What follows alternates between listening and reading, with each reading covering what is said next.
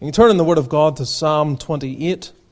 Psalm 28. They say it's good to see those of you here this evening.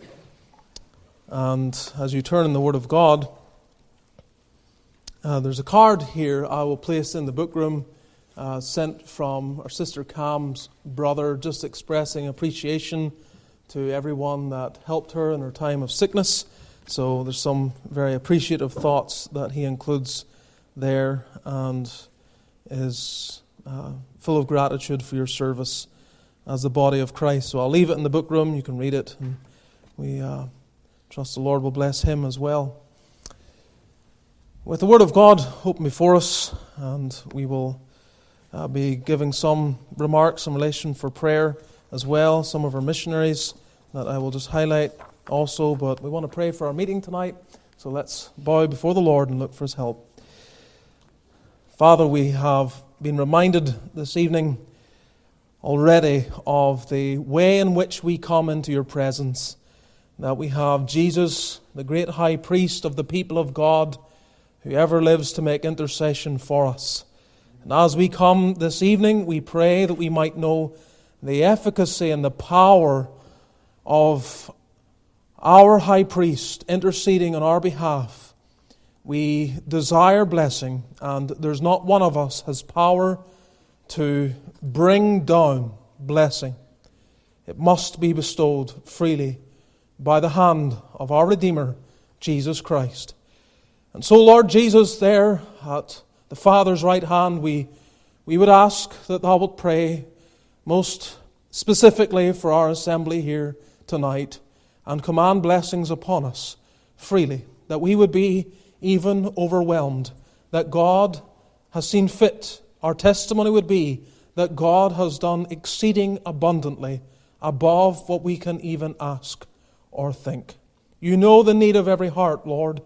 You know everyone that's broken and those that are weary, those that are tired, and those that are needing guidance as they face the, the mysteries and the challenges of life. I pray that there would be clarity and help given. As we think specifically of our missionaries tonight, that you will help us as well to pray for them. There may be one of them, maybe even more than one of them, that is struggling this very hour, and they need upheld. They're broken, they're sobbing, no one knows about it. They put on a brave face and they carry on, but their hearts are heavy. And Lord, I pray, lift them up tonight and strengthen their hands for the work you've called them to. So be with us, cleanse us from sin, wash us in the blood of Christ, renew a right spirit within us, give us true praise unto God, and may we know the enjoyment of the Lord tabernacling with us and being amidst the candlestick to bless his own dear people. We pray in Jesus' name. Amen. Well, just before we look at the Word of God, to highlight from our prayer bulletin, so keep these things in mind as we come to pray. Um, we encourage you, if you're not in the habit as yet of reading over the prayer bulletin, they're available. Um, there's a different one every month, uh, one that relates to our churches in general, and one that relates to our missionaries. Not every church writes in every month, not every missionary writes in every time, as our sister uh, Judy Brown is well aware, uh, amidst her appeals for uh, last chance cries to get the reports in. It doesn't always happen, but there are certainly a number that do. And they, they write in and give a brief overview of how things are going. So, some of you that may be new, especially, uh, and you're not aware of, of the various works that we support and we pray for, and that we look to help in whatever way we can from a distance. This gives you uh, an overview of it. And some things you'll not know, but over time you build a picture. And then in the providence of God, you may get to meet some of these individuals at times. So the work in Jamaica continues to face great struggles relating to COVID and restrictions there. I'll not deal with the Dominican Republic uh, or Mexico City specifically. Um, there are certainly needs there as well, but I want to just review a couple of things. Some encouragements, really. Um, Marcus Reyes. Uh, Marcus, we have some affiliation with this dear brother, and he's in Orizaba uh, in kind of the east of Mexico. And uh, he, he's encouraging here, uh, giving an encouraging report in relation to salvation. Mentions one particular man and his wife and their two children after, the hear, after hearing the gospel at the funeral of a family member have sought the Lord and they were baptized. So that's encouraging to hear. And I think there's been a number, going by what he said, that have sought the Lord in recent days.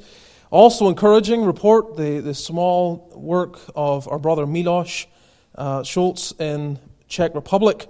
Uh, another conversion there, someone that I mentioned last time, a girl, Laura. And she has been coming to the church services after the children's camp. And when Milosh spoke to her about her soul about a month back, she says she prayed for God to save her. So there's conversion there as well, which is very encouraging.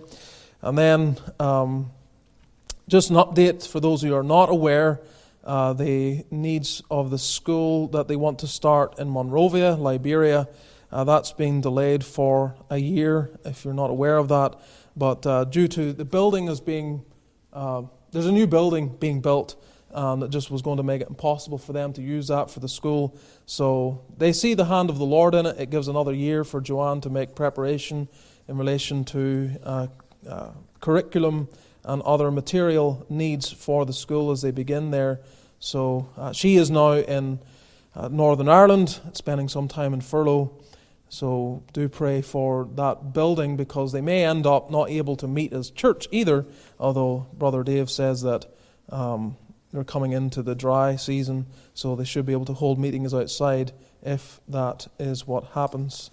So uh, pray for these ones. Um, Noreen also in Uganda, uh, Noreen McAfee, she prays for uh, really the support of the teachers and the staff and the students of the school. Um, some of the children have not been in school physically for 18 months, and many of them are discouraged. And of course, this all relates to the pandemic and what is going on there.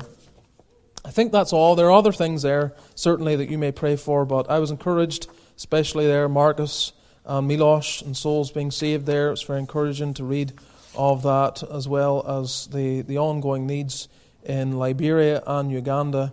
So just keep, keep these things in mind and others as we come to pray tonight and bear these missionaries before the Lord um, regularly as they come to mind.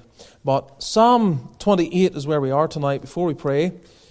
And as we have the Word of God open at the 28th Psalm, we'll take time to read all of this Psalm, Psalm 28, a Psalm of David. There are times when life is rough, even for a man of great privilege and gifting. And David here reflects that burden of his heart at the time. Unto thee will I cry, O Lord, my rock.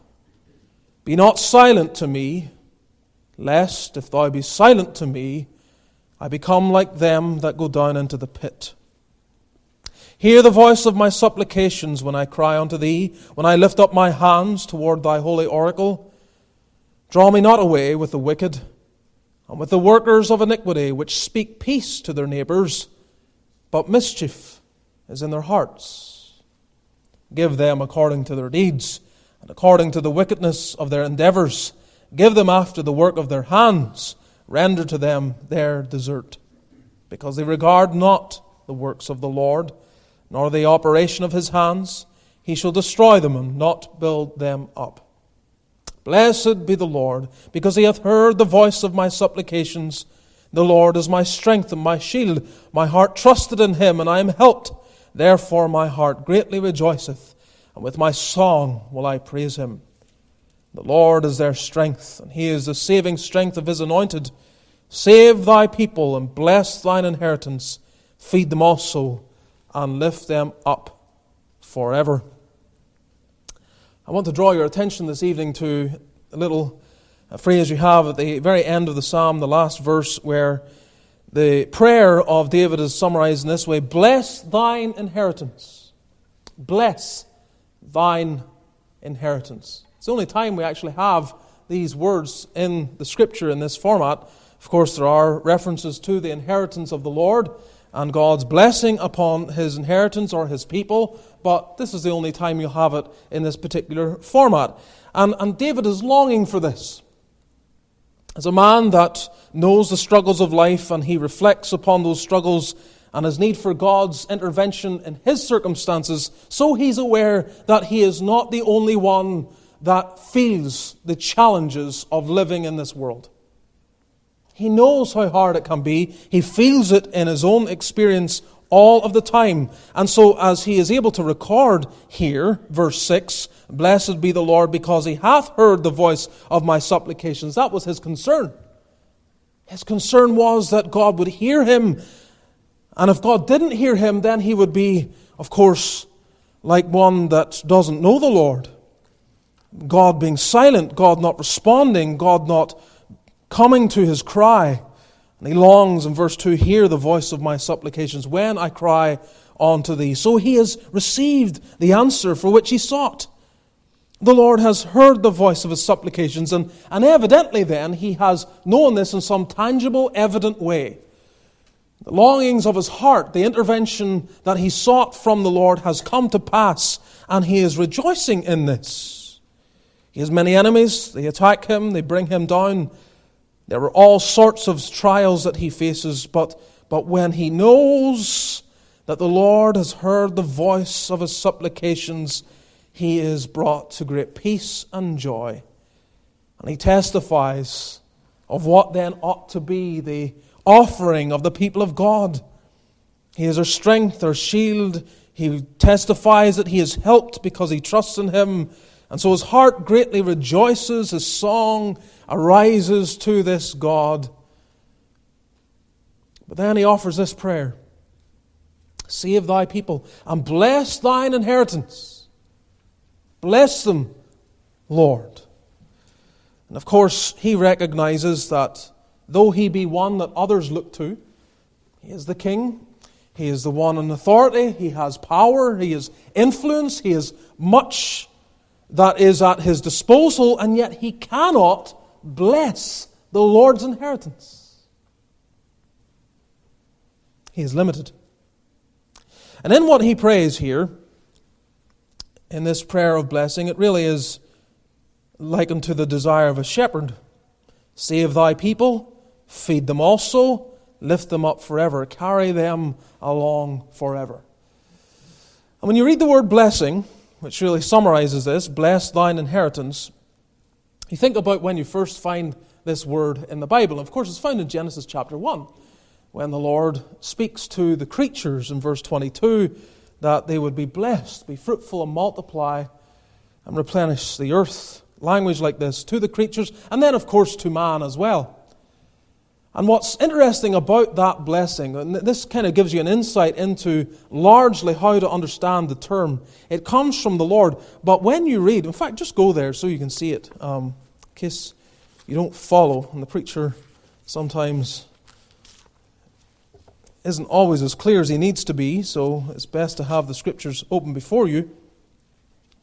Verse 22 God blessed them, saying, Be fruitful and multiply, and fill the waters and the seas and let the fowl multiply in the earth. Verse 28 God blessed them, and God said unto them, Be fruitful and multiply, and replenish the earth, and subdue it, and have dominion over the fish of the sea, and over the fowl of the air, and over every living thing that moveth upon the earth. And you ask this question when it says in verse, whether it's verse 22 or specifically verse 28 as it relates to us,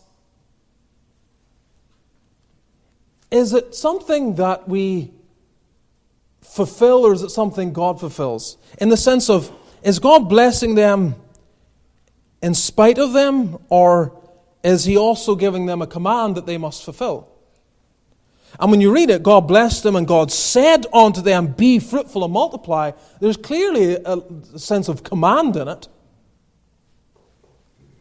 But there's also then this sense of blessing that it's coming from the Lord. And of course, this, this really is a theme throughout Scripture that God gives means that we are to give ourselves to, but never trust in those means. Never make them the, the object of our rest. And so, in his blessing, when he blesses his people, he often is bringing to pass favor as they do what he's called them to do.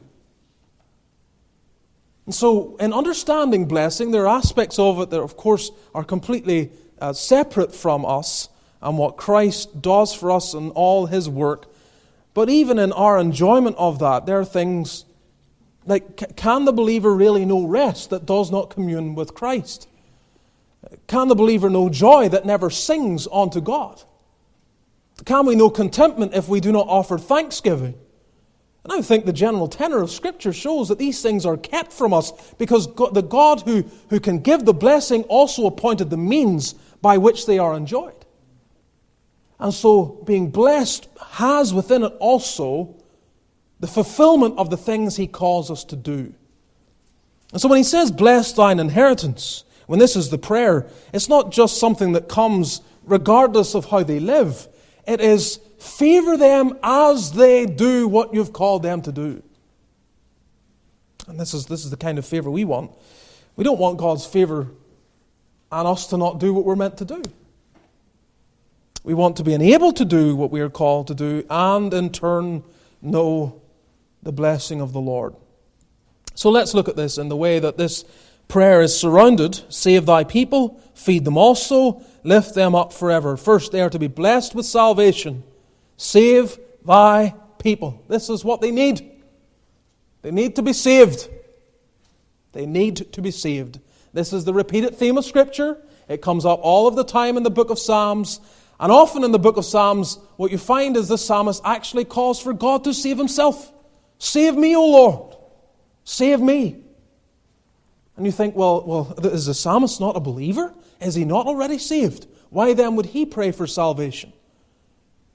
And the reason, of course, is because there's more to just that salvation that is seen primarily and solely in our justification, that is, us being made right before God. There's more to it than that.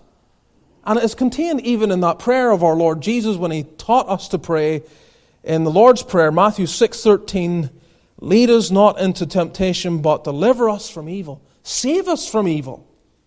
Save us from evil. And so when he's praying for the people of God, yes, we can think of it in the sense that they need to be, have their sins forgiven. They need to be reconciled to God. They need to have those sins washed away. They need to know what it is to, to be, a, be a child of God, truly and meaningfully. But it still applies after conversion. They need to be saved. Saved from themselves, saved from the enemy who tempts them and seeks to destroy them, they need to be saved. And so he prays, Save thy people. As I say, all this language here is, is really reflective of the heart of a shepherd who is looking for that salvation that the wandering sheep so desperately need. And we, it would be great. It would be great that once we're saved, we stop our wandering ways. It would be great if we just stayed beside the green pastures and the still waters, and we're right near to where we must always be, and we feed where we must feed, and we enjoy what we must enjoy, and, and our focus is always glorifying God and enjoying Him forever, obeying all that He commands. But that's not your experience. It is not your experience to live through life without attacks temptations, challenges, difficulties.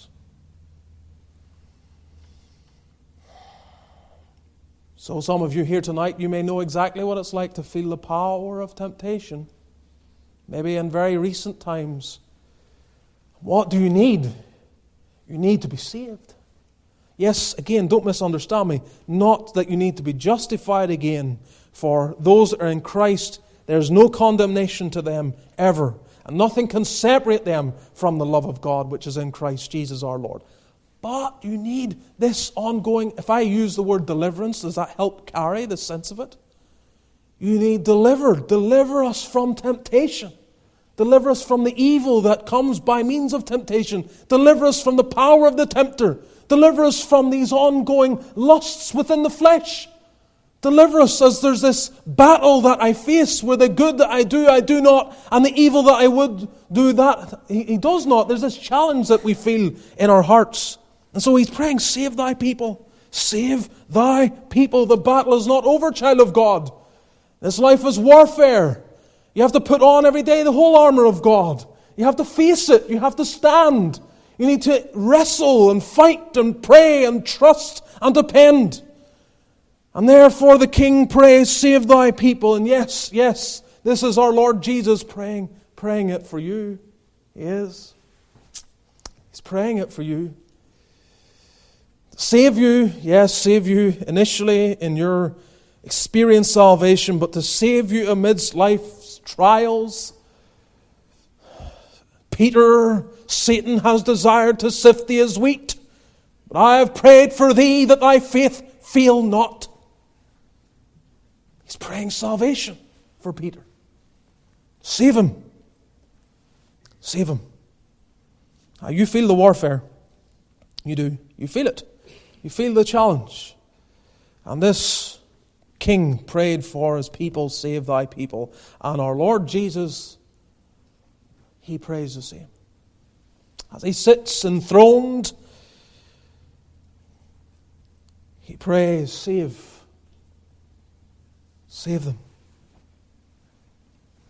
That's why you haven't fallen away. That's why you're here. He's praying for your ongoing deliverance. So they are to be blessed with salvation. This is what Jesus prays. But also, they are to be blessed with provision. Bless thine inheritance, feed them also. Feed them also. Yes, save them, but don't just leave them in that condition. They need fed, they need provision. Yes, we, we, we need this, don't we? We constantly need to be feeding. And when you think of this, you think of various aspects of feeding. First of all, when, you're, when, when a people are to feed, they are to, they, they first must have an appetite. It's an awful thing whenever people don't have an appetite. I was talking just today to someone about this. We were reflecting upon 1 Peter chapter 2 verse 2. As newborn babes, desire the sincere milk of the word that you may grow thereby. Of course, this is talking to believers, this is addressing believers, but implicit in it, contained in it, desire the sincere milk of the word. The question arises if there's a lack of desire are you even a newborn babe? Is there life there? Is there life there? And there are, there are many people, there are all sorts of people that live and they exist within the church and they say they are Christians and they, they, they, they show some measure of interest at, at times and at junctures, but really, they do not have an appetite. They do not possess an appetite for Christ. They do not possess an appetite for the things that feed the soul, that delight the soul, that are not merely the material of this life, but show us the glories of the Son of God who loved us and gave himself for us. There's no interest. You preach the word to them, they, they're not really interested in the word. Uh, they're interested in their own felt needs. They're interested in their own material needs. They're interested in everything that it relates to the here and now physical, material, financial, everything. But, but no, desire the sincere milk of the Word. So people must have an appetite. So here, uh, even in this, feed them also. I would suggest to you, when he's praying, feed them also, there is in that, oh, give, give your people a hunger. Give them an appetite. Let them come to the, to the temple with this sense of longing and desire. Let them feel the emptiness of, of life without God. Let them sense the vanity of this world and all that it promises that seems so lofty and so satisfying, but, but we have to then testify I've tried the broken cisterns and the waters failed. We tried to drink from broken cisterns that can hold no water. Yeah, that's all that the devil offers. He offers cisterns, and you think there's something in them, and then you find out they can hold no water. They can't satisfy. So Jesus spoke to that woman, that poor woman, at the well. She was coming to get water at the heat of the day, coming to get water at a time when no one else was near the well. She, she's getting there. She's going there because of shame for her sin. there, there's a sense of, of all that you know, people say about her. Thou hast had five husbands, and the one that you're with is not your husband. I mean, I mean, in, she can sense all of that, I imagine. But she has needs. She has to have water every day. So she times it when she anticipates no one else will be there. But Jesus is there, for he must needs go through Samaria. And there's more to that than just the fact that he was making his trip through that way. He had an appointment. Yes, and he sends his disciples away because they would interfere and they wouldn't be helpful. And you know what it's like. Sometimes you can't really get to the, the root of someone's needs until everyone else is away. Sometimes you can't do any meaningful evangelism until it's just one on one, it's just you and them. And Jesus talks to her and he says that the water that I give, if you have that water, you will never thirst again. She's longing for it. She's tried. She's tried all the wells that the world can offer. So we need appetite. We do. We want to constantly. You had an appetite the night you got saved. You did. You had an appetite that exceeded your appetite for anything else.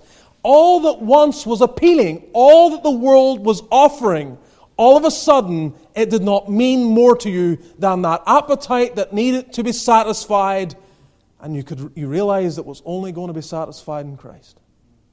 And you need that, you need that constantly, child of God. You need that same experience over and over and over again. Because the world comes in and it promises so much, and your heart gets lukewarm, and your interest dull, and the sharp edge of your love for Christ gets dulled, and you're just drifting. You're just drifting. We've all been there. We've all been there. And oh, to have that interest that interest, that, that appetite. So it's not just feed them, but a people that want to be fed. So give the people an appetite. That's, that would be here. But also give the means to feed. Feed them also. There, there, there's means, Lord. There are means that you use to feed them. Oh, how I feel it. I feel it. You, you come on the Lord's day needing fed, and you need fed far more than you even realize or I realize. You, you, have, you, have, you have problems and trials and burdens and cares and sins and besetting sins and things that are in the past and things that are in the future, and you need to be fed. And He gives means. He has given us His word. It's an awful thing to neglect it. Are you neglecting it? Is anyone here neglecting the word? Neglecting the very means whereby God strengthens you, isn't it? Isn't it? There's always a correlation. There's always a correlation. I'm starting to doubt. I'm struggling in my faith. Are you really reading the Word of God? Are you reading it devotionally? Are you reading it as the Word of God? Or are you reading it critically? Are you reading it just for the sake of reading it? Are you reading it as if Almighty God Himself is speaking through it? And he reveals his son in it. There's a difference that it's just as Jesus said when he said, Take heed, not just to hear, take heed how you hear. So it is, take heed how you read. So there remains, of course, the word is that which we feed upon, and he gives, he gives pastors, he gives preachers. And we, we, we read Jeremiah 3.15, we read it, we're challenged by it, but we also pray over it. What the Lord says, I will give you pastors according to mine heart, which shall feed you with knowledge and understanding. That's the need knowledge and understanding. My people are destroyed for what? Lack of knowledge. And so there's a lack of people to actually give what they need. They're not feeding. Oh, beloved, pray for me and pray for the students and pray for more that are equipped and enabled to feed. And then give growth from the feeding. That, of course, is a desire, isn't it? That they would grow. Feed them also. Feed. Feed them also. Not just feed for the sake of the experience of the feeding, right? You know, that's, that's you know, people who live to eat rather than eat to live. And we can all be guilty there at times. And, uh, Well, less said there, the better. But it, it's not just for the experience of it, is it? It ought not to be. It ought not to be. It is for growth. Feed them also. Feed them also. Take them on, Lord. Take them on. Don't, don't stay where you are, Christian. Don't stay where you are. Go on. There is much more ground yet to be possessed in your heart, in your life. You haven't yet fulfilled all that God might do through you. And if that was the case, you'd be gone. You'd be glorified already. There's more sanctification, more application of your gifts, more encouragements to offer. One other Christian that just needs to hear a word from you. A word fitly spoken, a word in season to the heart that you can offer. Something that might even exceed all the blessing I endeavor to give on one Lord's Day to the next. Feed them. Feed your people, Lord. Give them growth. And sometimes, sometimes you can do everything that you're meant to be doing and yet you're not growing. Sometimes happens even with, with, with living creatures, living organisms. seem to be feeding, but, but there's no growth. There's problem in the digestive system, there's other issues in the body. And I thought about it, it doesn't deal with feeding in Haggai chapter 1, but that sense of uh, vanity of, of trying to do something and getting nowhere. in Hebrew or Haggai 1 verse 6, ye have sown much and bring in little. Ye eat, but ye have not enough. Ye drink, and ye are not filled with drink. Ye clothe you, and there's none warm. And he that earneth wages, earneth wages to put it into a bag with holes. And you see this, this, this vanity. They're trying to satisfy everything that they can, but there, there's no satisfaction. Everything they do seems to be in vain. And this is because the blessing of the Lord is not upon the actual means.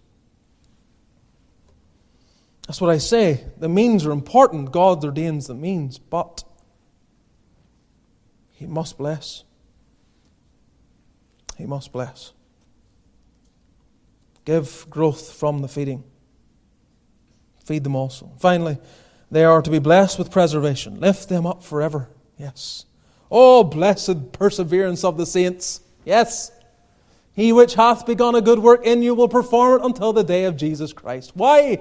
Because that same shepherd that finds the lost sheep, he puts it on his shoulders rejoicing and he carries it all the way home. All the way home. He doesn't carry it for part of the way and then say, okay, off you go. You can, you can do the rest. He carries it the whole way up. Lift them up. Carry them forever, Lord. That's, that's what they need. Oh, David knows how weak they are because he's, he's one of the strongest there, and he's weak. He's one of the mightiest men in the land. He's a man after God's own heart, and he needs lifted up. That's what he's been longing for. So we come to pray, beloved. This is, this is, the, this is the, the, the, the season every week. We come, we come to pray. Save us, Lord. Feed us, Lord. That's what we're doing. We're doing. We're, we pray for we pray for lost souls for their salvation. We pray for the feeding of the people of God. That when we gather on the Lord's Day and all the other ministries of the church actually have a feeding influence, and that it has this preserving influence. We gather here. He holds us as we gather here. He lifts us up forever, and that's what we pray. We pray it for ourselves. We pray it for each other. This is what we need. It's an awful thing to, to watch people not go on with God. Demas hath forsaken me, having loved this present world.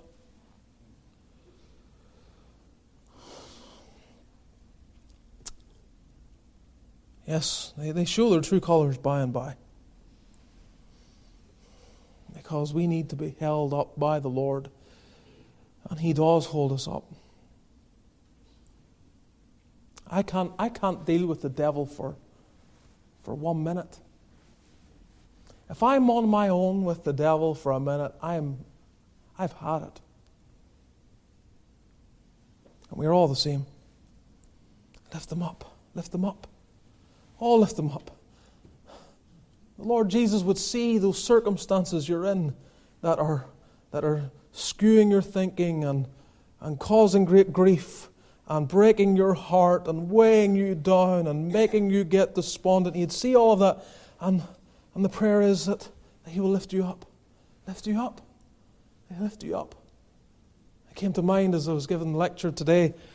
Just wasn't intentional, wasn't part of my notes, but just thinking of how, how, how Paul quotes in Romans chapter 8. Romans chapter 8, perhaps the greatest chapter of the Bible, which speaks of our, our security. All right, there's no condemnation. That's verse 1. And he goes all the way down, nothing will separate us. And he quotes from Psalm 44. And he quotes particularly from Psalm 44, where the psalmist is longing, he is longing that God would, would come and deliver them as he had delivered their fathers. Our fathers have told us the things that thou didst for them, and so on and so forth. And he's crying, Do it again, Lord. And he says, We're like sheep led to the slaughter, like lamb to the slaughter. And David quotes that in Romans chapter 8. And you think, why? Why is he quoting that? What relevance is that, God? The relevance is this that such is that Christological understanding of our security and of the victory through Jesus Christ that no matter what happens, we're in Him. That even though we are led as lambs to the slaughter, even though we are destroyed in this world, still, still, the victory is ours through Christ. Nothing can separate us from the love of God which is in Christ. That should be enough to put us on a platform of victory. We're blessed. We are blessed. Yes, bless thine inheritance. We're a blessed people, beloved. We are. Let's ponder over it. Let's pray. And let's look to the Lord who will yet bless us even more for Christ's sake.